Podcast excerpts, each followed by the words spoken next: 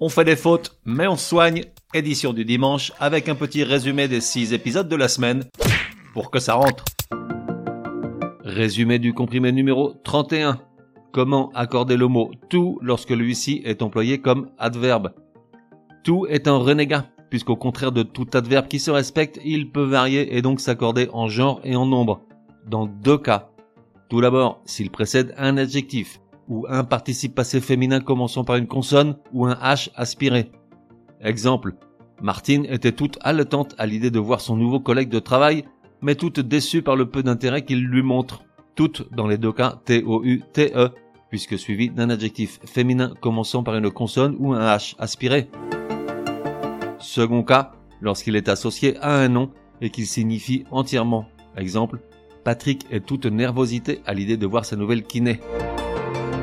Dans tous les autres cas de figure, tout en tant qu'adverbe est invariable.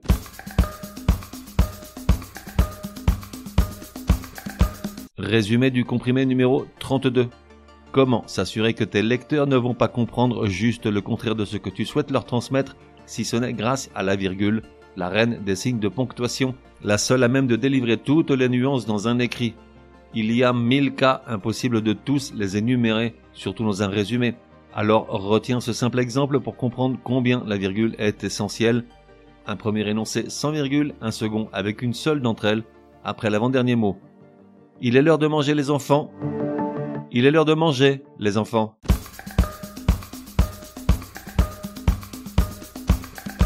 Résumé du comprimé numéro 33. Comment se résoudre à ne plus employer d'autres, des A-U-T-R-E, une expression pourtant bien ancrée en nous.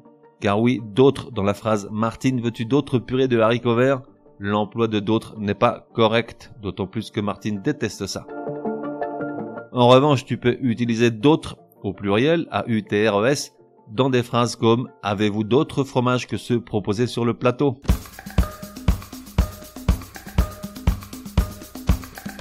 Résumé du comprimé numéro 34.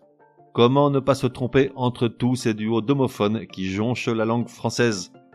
Petit rappel, un homophone est un mot qui accepte plusieurs orthographes et définitions, mais qui se prononce de la même manière.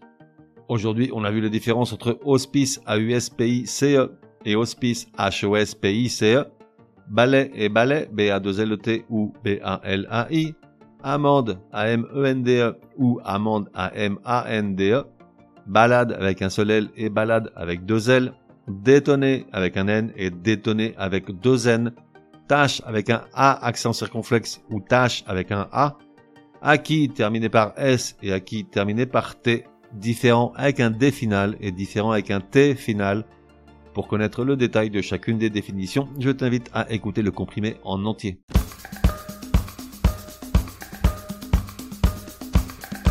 Résumé du comprimé numéro 35. Pour quelle raison substitue-t-on le N par un M devant un M, un B ou un P?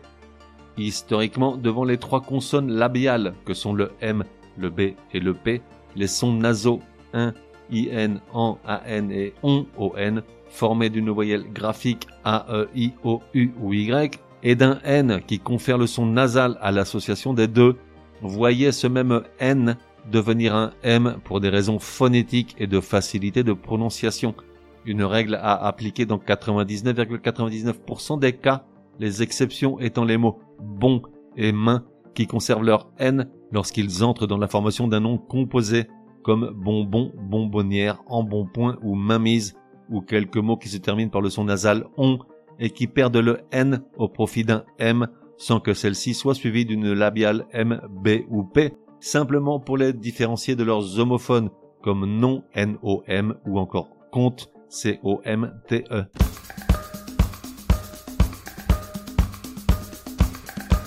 Résumé du comprimé numéro 36. Comment parfaitement faire les lisions avec les conjonctions quoique, jusque, quelque, presque et lorsque. Les consistent à supprimer la dernière voyelle d'un mot si celui-ci est suivi d'un autre mot commençant par une voyelle ou un H muet pour la remplacer par une apostrophe. L'automne, l'enfer, l'arôme ont fait l'élision sans s'en rendre compte. Pour les conjonctions, jusque célide dans tous les cas de figure, tout comme que, de leur côté, quoique, puisque et lorsque ne s'élident que devant des pronoms et des articles comme il, elle, on, aucun ou aucune et en. Enfin, l'élision avec quelque et presque jamais ne se fait, sauf dans quelqu'un, quelqu'une et presqu'il. On fait des fautes, mais on soigne. Édition du dimanche te donne rendez-vous à partir de demain pour six nouveaux comprimés super fastoches. En attendant, café et à la messe.